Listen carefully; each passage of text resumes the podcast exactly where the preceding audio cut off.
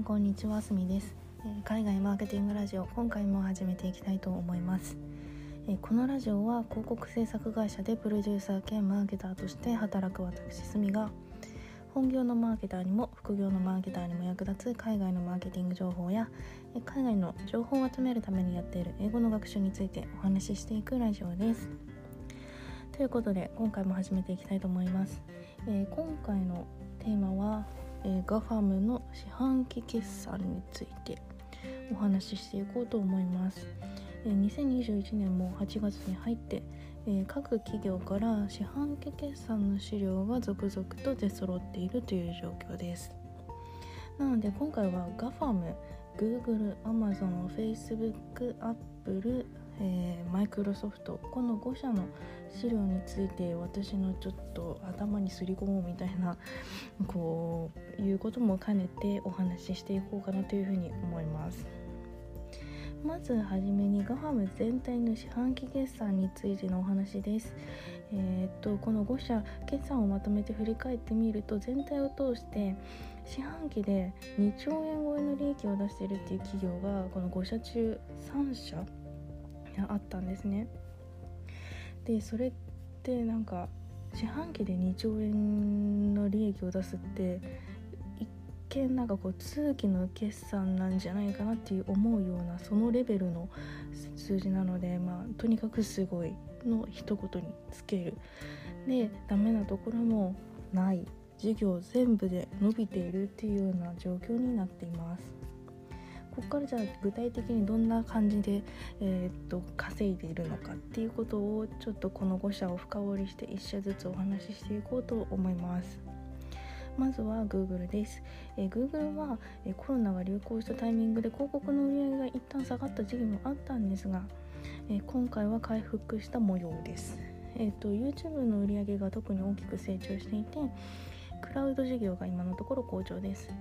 え基本的にはえ Google って広告で利益を出している会社ではあるんですがえクラウドがさらに数字を伸ばしていけば広告とクラウドの2本柱になるかもしれないので、えー、手堅くなるんじゃないかなっていうふうに思います続いて Amazon です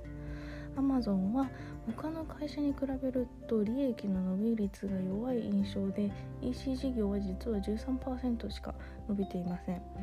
でじゃあどうしてるかというと AWS AWS っていうクラウドサーバーの方で利益を出しているというような状況です。EC が伸びなかった理由っていうのは、えー、このコロナのパンデミックで一時すごいその EC 事業って伸びたらしいんですがそれが落ち着いたことによって実店舗に行く人が増えたので利用率が下がってしまったんじゃないかというふうに考えられます。とはいえなんか結構サブスクとかもいろいろやっているのでその辺の伸びしろはあるんじゃないかなというふうに言われています。続いて Facebook です。Facebook は営業利益率が高いというような結果になりました。いくつか運営している SNS があるんですがメインは Facebook と Instagram になっていて MAU、えーと、マンスリーアクティブユーザー月間のアクティブユーザー数と広告単価。で売り上げが上がるような結果になりました。えーとグループ全体でのユーザー数っていうのは実はそれほど伸びているわけではないんですが広告単価が伸びたことが売り上げをこう伸ばしたというふうに言われています。でなぜその広告単価が伸びたかっていうようなところなんですが Facebook っていうのは広告の効果が非常に高いというふうに言われていて広告を出したいっていうような企業が増えてきたことによって単価が上がったようです。なぜこのように広告効果が出せるかというとユーザーに合った広告が出せるアルゴリズムの仕組みが、えーと広告の効果を伸ばしたというふうに言われています。で今後 Facebook は EC にも力を入れていくっていうようなことを話しているので、えー、そこでさらに売り上げが伸びていく可能性があると思います。続いて Apple です。Apple は、えーと、iPhone とかその周辺の機器、え、アクセサリー類とかで、え、が強いのでそれらは非常に伸びているというような状況になっています。さらにこのコロナの影響でオンラインミーティングが増えたのでそれに伴ってイヤホンの需要が上がってみたいで AirPods の売り上げも伸びているようです。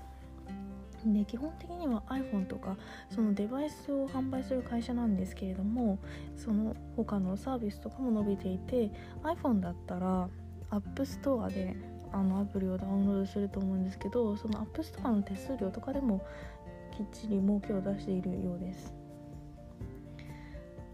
とそして最後マイクロソフトです。マイクロソフトはクラウドとかサーバーが特に伸びています。Google と同様にマイクロソフトもクラウドが強いというような会社になっています。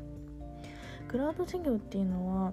確かに強いあのできると強いんですが参入するのにとても大変な事業なんですね。ただ、まあ、参入すると安定した収益が得られるっていうような意味ではとても強いので、えーと、やれると本当強いよな 強いよなっていう風な感じになります。ということで、えーと、と今回は GAFAM の四半期決算についてお話ししてきました。いただいかがだったでしょうか？今回もここまで聞いていただきましてありがとうございました。え、このラジオを気に入ってくれた方はぜひフォローといいねしていただけると嬉しいです、えー、そして私すみは毎日 Twitter やブログで最新のマーケティング情報や私の英語の学習について発信しています、えー、こちらもぜひフォローをお願いいたします。ということでまた次回お会いいたしましょう。以上すみでした。ではまた。